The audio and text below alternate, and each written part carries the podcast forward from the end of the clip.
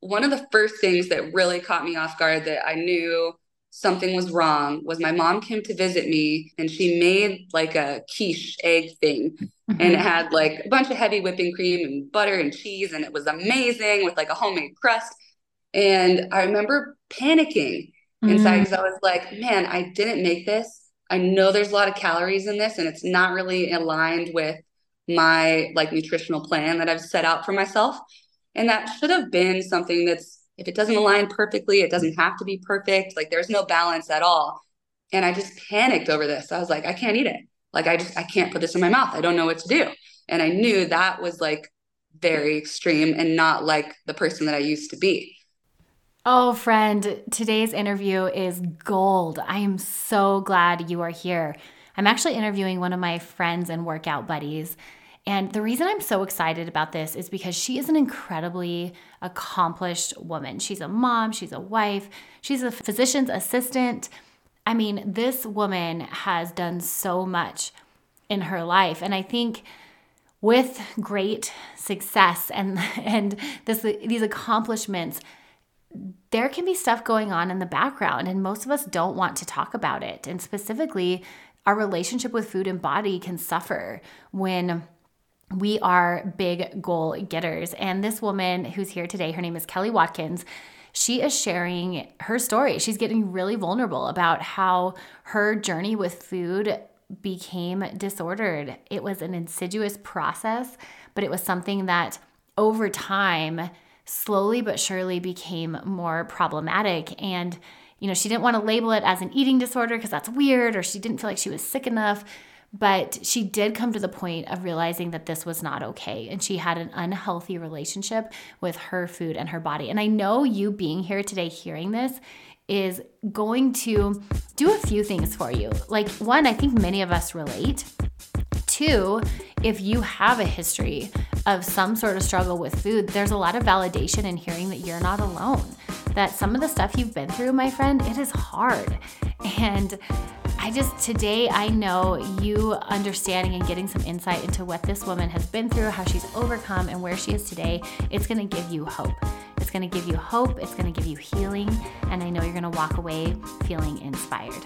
Hey, I am Jess, and I'm obsessed with all things nutrition, science, and helping you navigate this information while maintaining a deep sense of peace and empowerment in your body. I'm a registered dietitian who started out with an eating disorder and then fell in love with learning about how God intricately designed our bodies to be resilient and so much more than superficially beautiful. I am now a mama who loves to be healthy, not because of how it makes me look, but because of how it has transformed the energy I can give to my family, my friends, and you. On this show, we hit on real talk around the latest nutrition science and body image resiliency, all while balancing it between grit and grace. Think of this as your weekly audio coffee to encourage your empowered eating journey. This is the Fuel Her Awesome podcast. Are you excited to hear it? I'm so excited for you to hear it. Before we dive in, I just want to let y'all know as I'm sitting here recording this for you, I am feeling so great. My biofeedback is telling me I am satiated and energized. And I'm going to give you a little secret as to why. It is because I am currently drinking my Polar Joe Vanilla Cold Brew.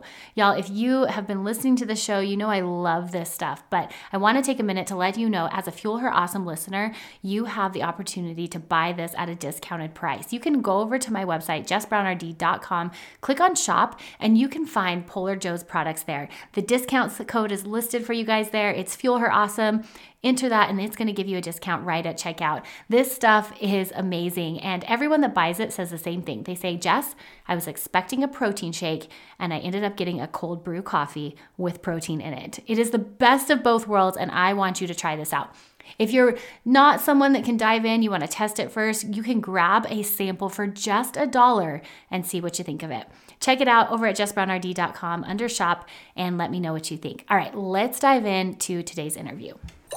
Kelli, I'm so excited to have you on the show. You are a fellow boy mom and CrossFitter. Yay.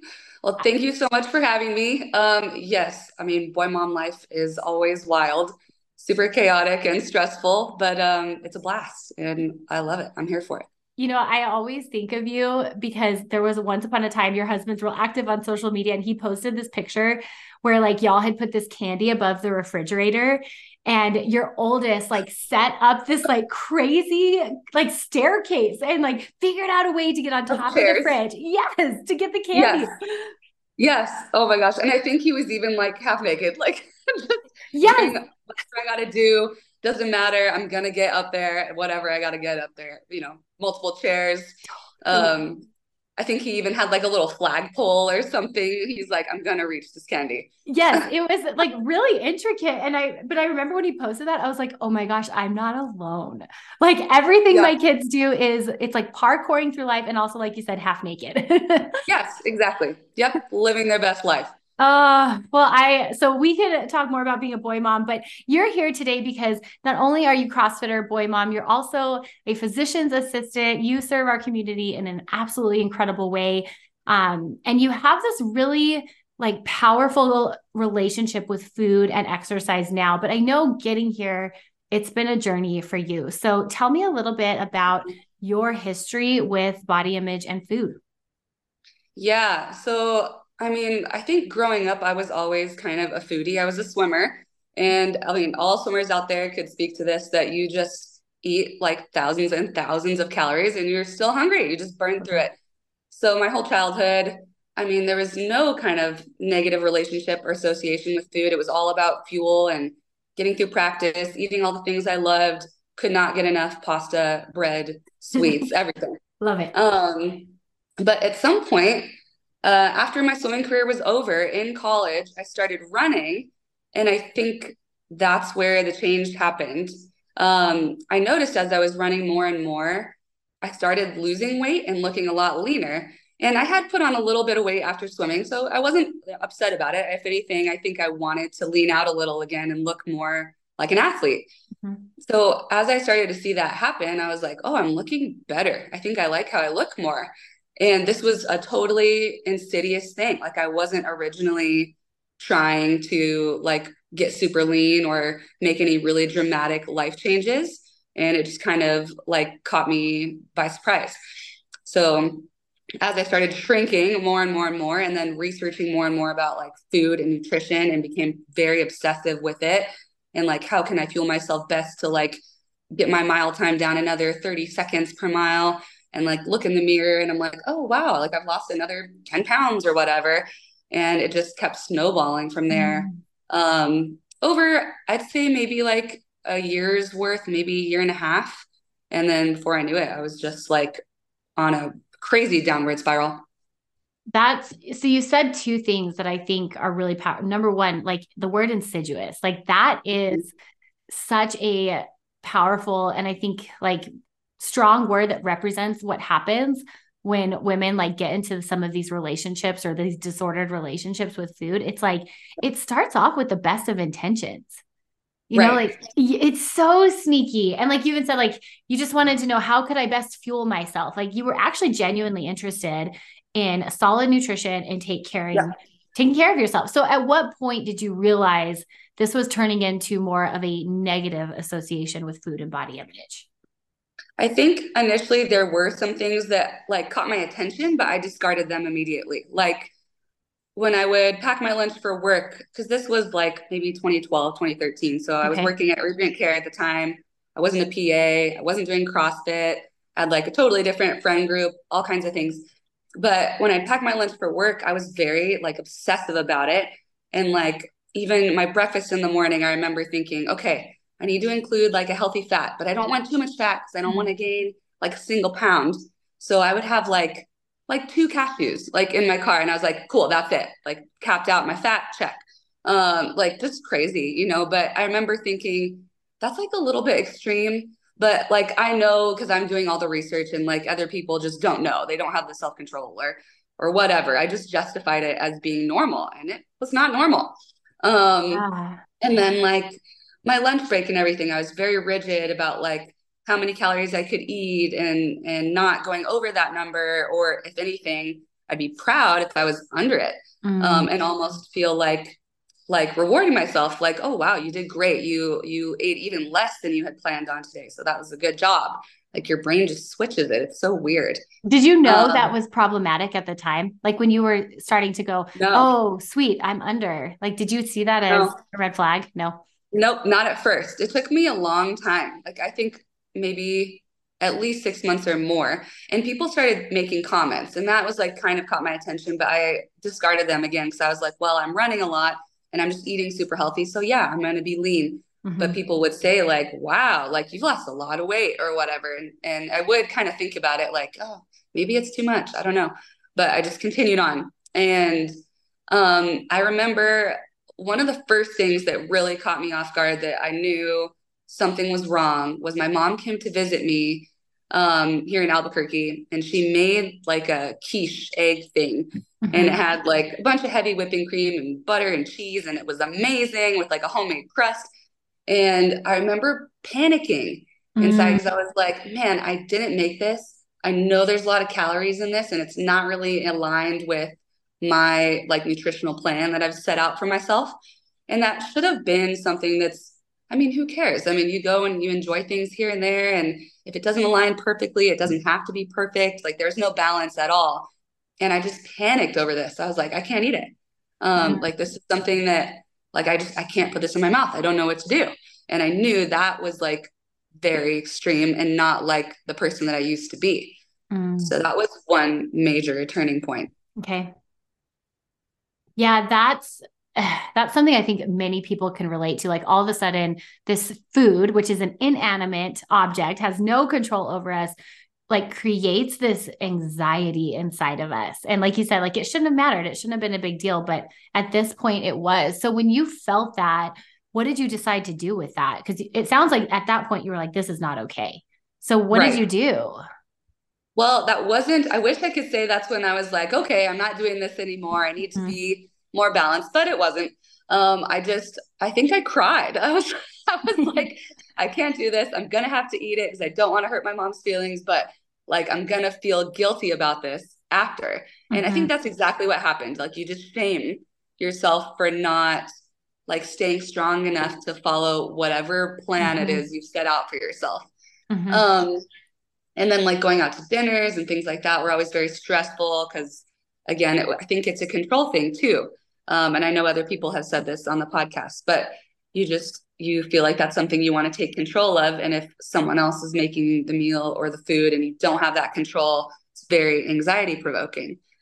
Um, another thing, and I initially was not sure if I should like take it this far to mention all these details, mm-hmm. but after talking to Matt too, and he's like, no, just be raw, be real. Um, there was times I remember like when I was really in the thick of it and it was really bad, where like I would eat something or like really, really crave something like that I used to love, like a brownie or a cake or something mm-hmm. like pretty unhealthy, but whatever. It shouldn't be a big deal in, in, you know, in moderation. And I would crave it so bad, but just couldn't let myself eat it mm-hmm. without guilt.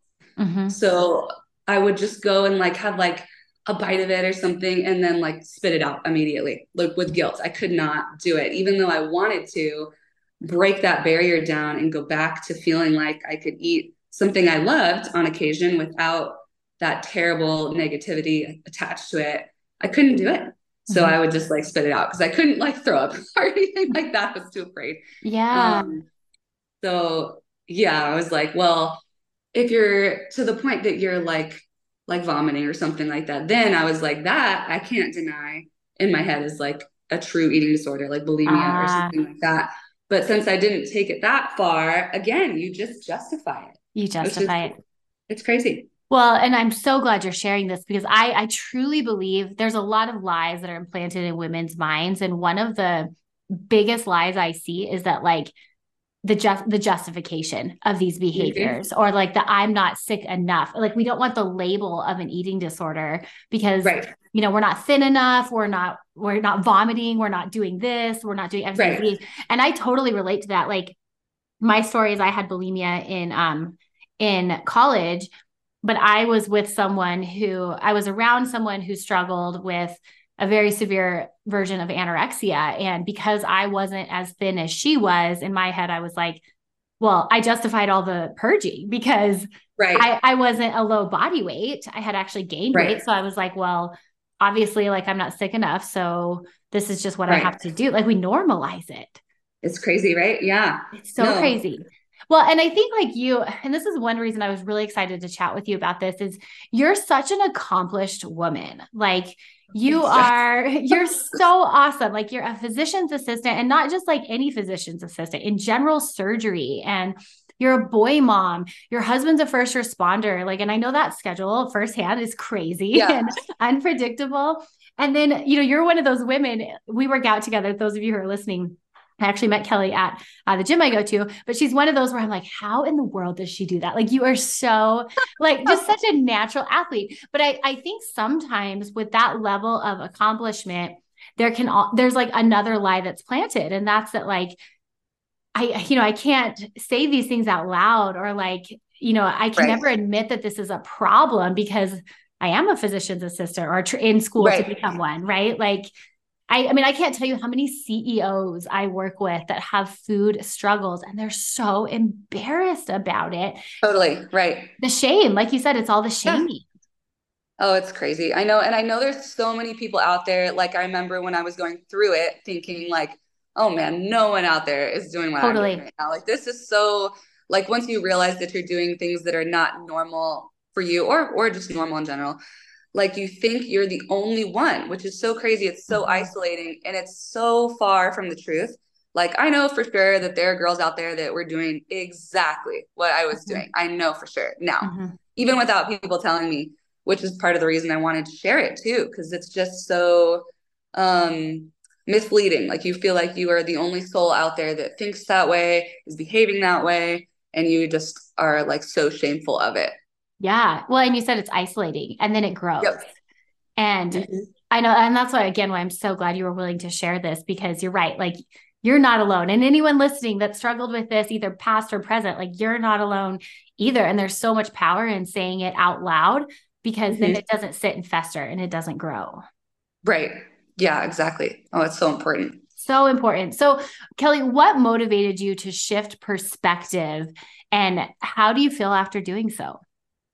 Oh, so I think Matt had a big part in this. Um, I mean, over time, as we were saying, like when I started noticing these things I was doing, and I was like, this is just not who I am. And it started to kind of like sit with me a little bit more. I just noticed. I was like, okay, like I'm staying up late because I'm so hungry. I can't sleep.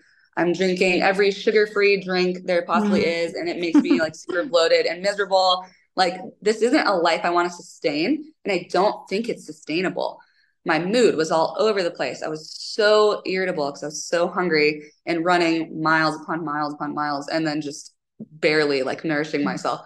Um, so I remember because of this like change in mood and attitude, you're very negative and isolated. Matt said to me one day, he's like, I wonder if he'd remember this. I think so. He was like, I don't know if this is just like who you are or like if something's changed. Um, mm-hmm. But he was just kind of telling me like change isn't just my behavior, nothing to do with weight at all. And I was like, oh my gosh, like what have I done? We weren't even engaged. We were just dating at this point. And I was like, I'm going to lose this person. Oh, like wow. I have like nobody else because I've isolated myself so much that and excluded everyone because they might interfere with my eating goals or workout goals or work mm-hmm. goals. I just cut everybody out. And I was like, this person, the most important person to me, other than like my immediate family, like I'm going to lose them. So I need to make a change. Um, and then on top of that, just my level of misery was pretty high and bearable, unsustainable. Yeah. yeah. Right. Unsustainable. Mm-hmm. Yeah. It's like that quote, like the you start to change when the the pain of change like what is it that i'm going to mess this up the pain of change outweighs no the pain of remaining the same outweighs the pain of change yes exactly. Yeah. Yeah. Exactly. So okay so then what happened? So matt said this comment and matt's your husband now. You guys have been married yeah. for how long? Eight years. Eight years. Congratulations. That's awesome. Thank you. Yeah. you made it past what like they say seven years? It's yeah. Like when, so good there's job. Like there's like the 10 year itch or whatever, but we've read a lot of things that say like if you make it to eight. Yeah, that's, awesome. that's what I read. I know this is like total sidebar, but one of my I had someone say to me because my husband and I got married super young, and I was so Twitter pated when him and I first got married, like starry eyed and in love with him. And I still am. But I remember like talking to an older woman, telling her how excited I was. And she was like, oh, just, you know, come back to me when you hit eight years and oh we'll see God. if you're this starry eyed. It was like real negative, but it stuck That's with brutal. me. It was so brutal. But I remember we celebrated our eight year anniversary and I looked at my husband and I was like, I'm still Twitter pated and starry eyed yeah. over you. Yeah. It's oh, changed oh, for sure. That. But yeah, eight years is huge. Congrats. It is. Yeah. No, I do feel that. I mean, there's so much growth that happens. Anyway, so I mean, much. we can talk yeah. about that, but yeah. Yeah, that's another tangent. Really yeah. um, no, it's been good so he said this comment to you and you realized like what was at stake and you couldn't remain the same. So you had to change regardless of the anxiety it brought. What steps did you take? Because you didn't go to treatment. You didn't go traditional route. Right. so what did you do to make a change?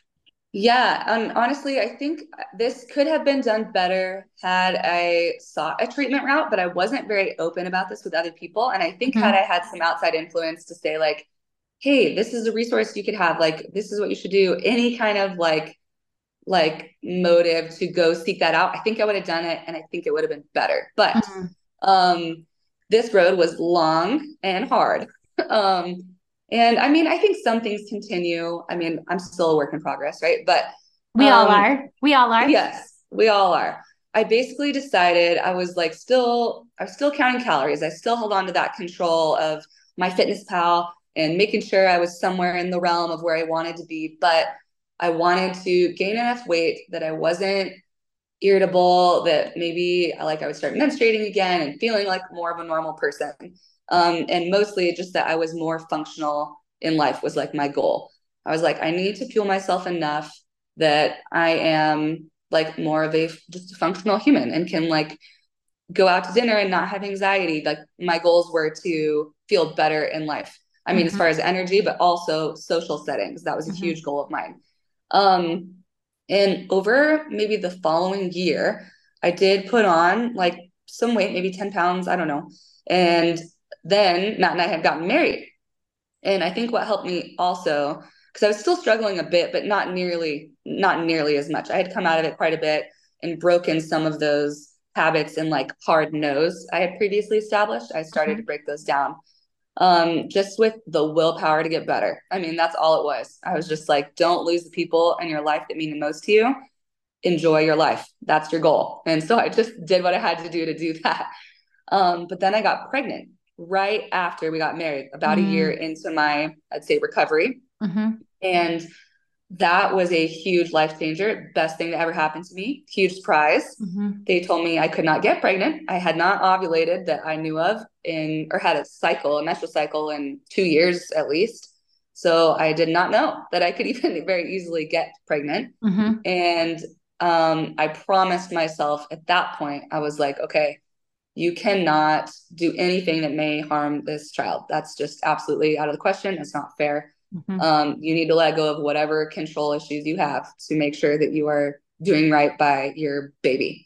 So I never counted calories again from the day wow. I found out I was pregnant. Not one time ever. Wow.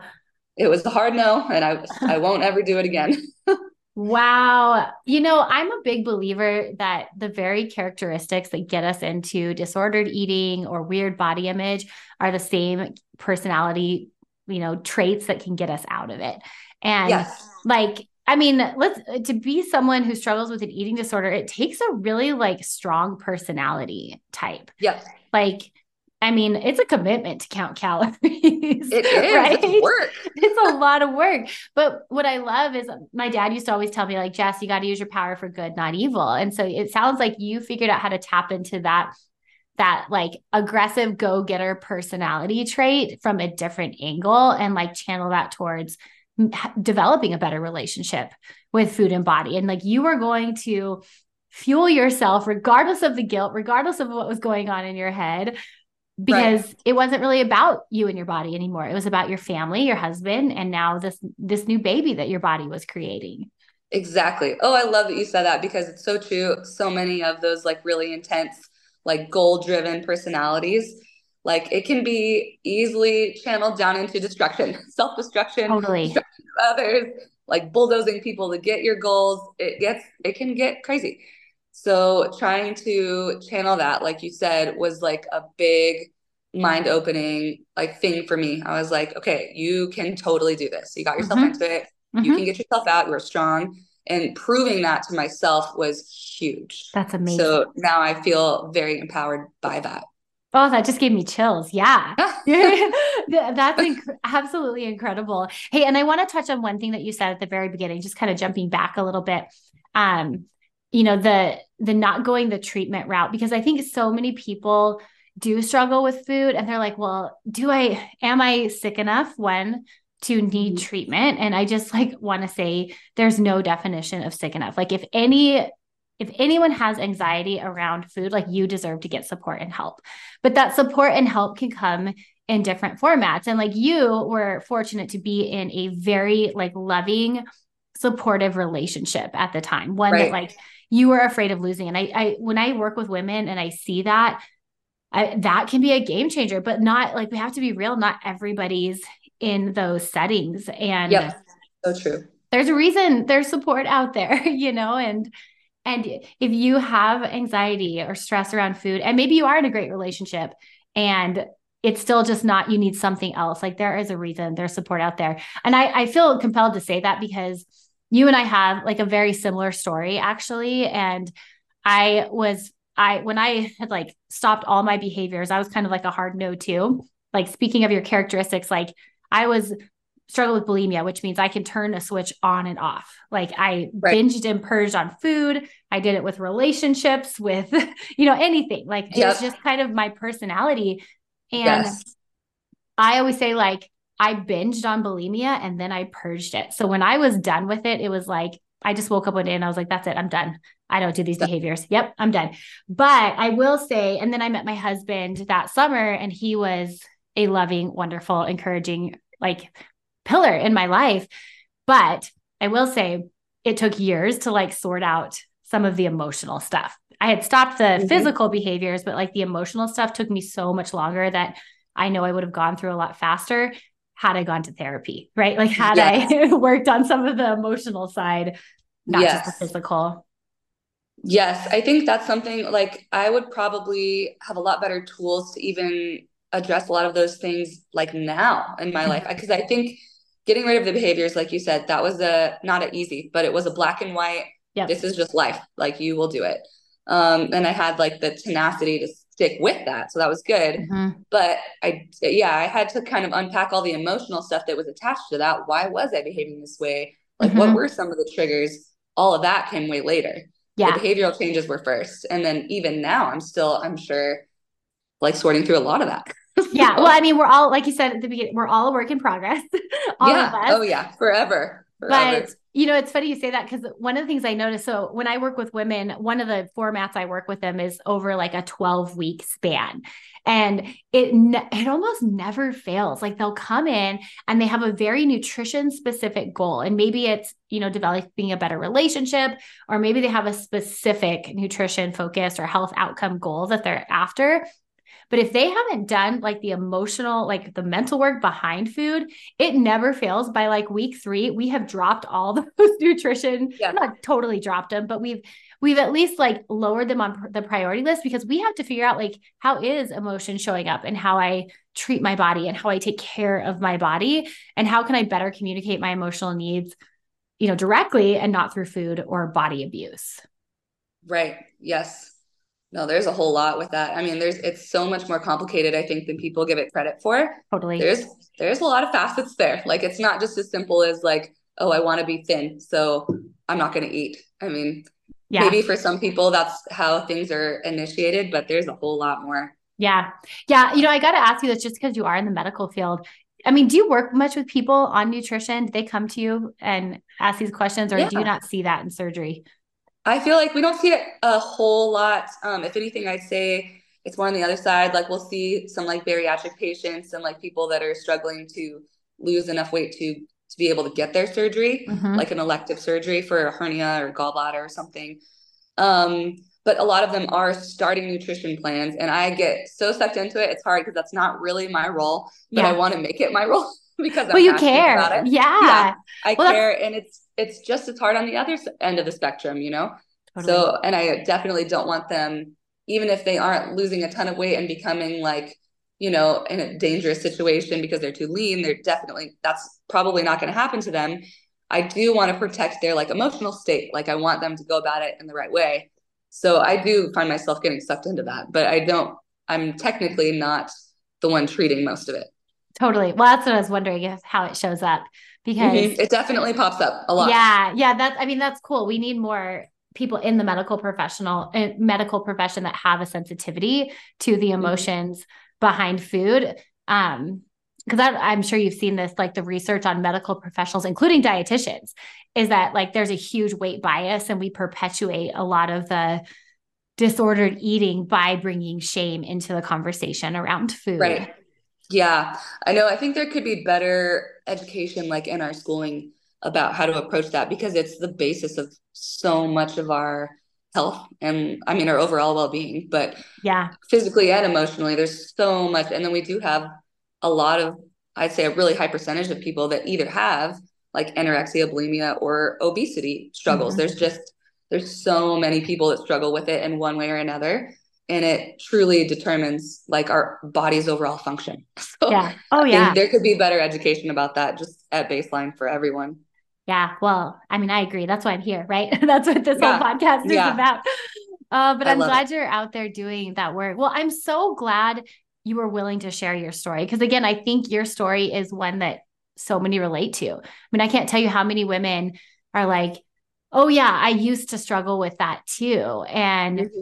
You know, I want to ask you one more question before we close out. Uh, what do you think, like, how has it been for you after you've recovered and come to a more normalized relationship with food? Like how has it been to you getting back into things like crossfit and yeah. like taking care of your body? Like how have you maintained this like competitive nature that you just naturally have without getting obsessive again? Yeah that's a great question. I think um and i was thinking about this actually the other day you have to find something that grounds you because sometimes i ask myself i'm like how am i still like i'm doing pretty good like wh- what is helping me to do this I think um, there are a lot of outside motivators. Like CrossFit is a good motivator for me because my goal is to be able to use my body, and mm-hmm. I can't do it if I don't fuel it. I physically can't um, like continue. mm-hmm. um, that's a, a small motivator, but I think something that's unchanging and grounding is super important. And for me, I know this isn't the case for everyone, but for me, that is like family and showing myself like you can do this. You deserve to be able to like have a well functioning body that you take care of and something that will be useful to your family and your husband and yourself and enjoyment of life overall like something that is unchanging i think is what needs to be like your pillar of motivation to get you through that and then stay on that path because you'll have moments of weakness everyone does totally. where you're like oh man i saw that really thin person the other day and in CrossFit, everyone takes their shirts off and looks awesome. Mm-hmm. And I want to make sure that I look awesome or something dumb, you know? Mm-hmm. So, I mean, there's going to be moments of, or whatever, a magazine, or you go out to dinner and then you feel really sick after because you way overdid it or mm-hmm. something. So you you just have to have something, whatever that may be, that is like your unchanging, unwavering motive that will always matter to you no matter what. So for me, it's that. It's my family, my overall enjoyment of life and being able to provide pretty much anything to anyone around me. And I can't do that if I'm not taking care of myself at all. So, so good. So good, Kelli. Well, and just to put like language to it that we use here on the show is that's your values, right? That's creating right. value based health goals instead of like weight loss health goals or performance health goals. Like that is truly a value based health goal. And I love the words you use. It grounds you, it just keeps you yeah. grounded and focused. Cause yeah, we all have moments of weakness. I know exactly what you're talking about where people take their shirts yeah. off and you're like, oh, yes. I don't look like that. yeah, totally guilty. So guilty. totally. Yeah, I mean, we are human, and I talk a lot about like not comparing, or if you're going to compare, you know, compare across the spectrum. But the reality is, we are human, yeah. and we do those things, and you know, we can choose to not go down that rabbit hole and redirect that thought, but those thoughts do pop up, and you're right. The grounding right. is what keeps you. It keeps you safe. I love that. Okay, I yeah, lied. It keeps you safe. Yeah. Yeah. I lied. I have one more question for you okay. because this is the Fuel Her Awesome show. I always like to end with this question How do you like to fuel your awesome? And this can be metaphorically or literally. Oh, I think um I mean kind of that last question ties into this one a little bit, but it's basically like whatever I need to do to fuel my cup enough that I can give things to other people. Like if I can't take care of my body, then I'm not going to be able to provide anything awesome to me or anyone else. So just making sure that I I do that. Um and because like I have to tell myself this too like you deserve it. Like my body works so hard. Like it deserves to be taken care of. I grind super hard every day physically, emotionally at work, in your relationships, taking care of your kids, like and you just deserve to take care of yourself. Um, and that makes me feel awesome. Like when I'm doing a good job taking care of myself so that I'm able to do good things out in the world for me and other people, then that is awesome. And that's a big motivator for me too. So good. So good. Well, Kelli, thank you so much for sharing your story, for being vulnerable. Yeah. It's not easy to share that.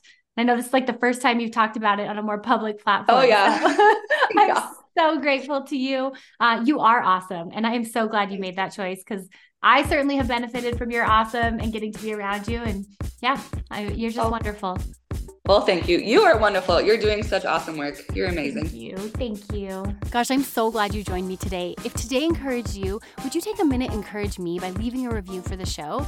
I read every single one of these reviews, and your words, they mean so much to me. This podcast is here to support you weekly, but it only scratches the surface. To learn more on how you can become an empowered eater, snag my free workshop, How to Eat Intuitively and Hit Your Goals Without Obsessing Over Food at jessbrownrd.com. Don't forget to join me right here next Monday, where I cannot wait to fuel your awesome. Cheers, my sweet friend, and happy eating.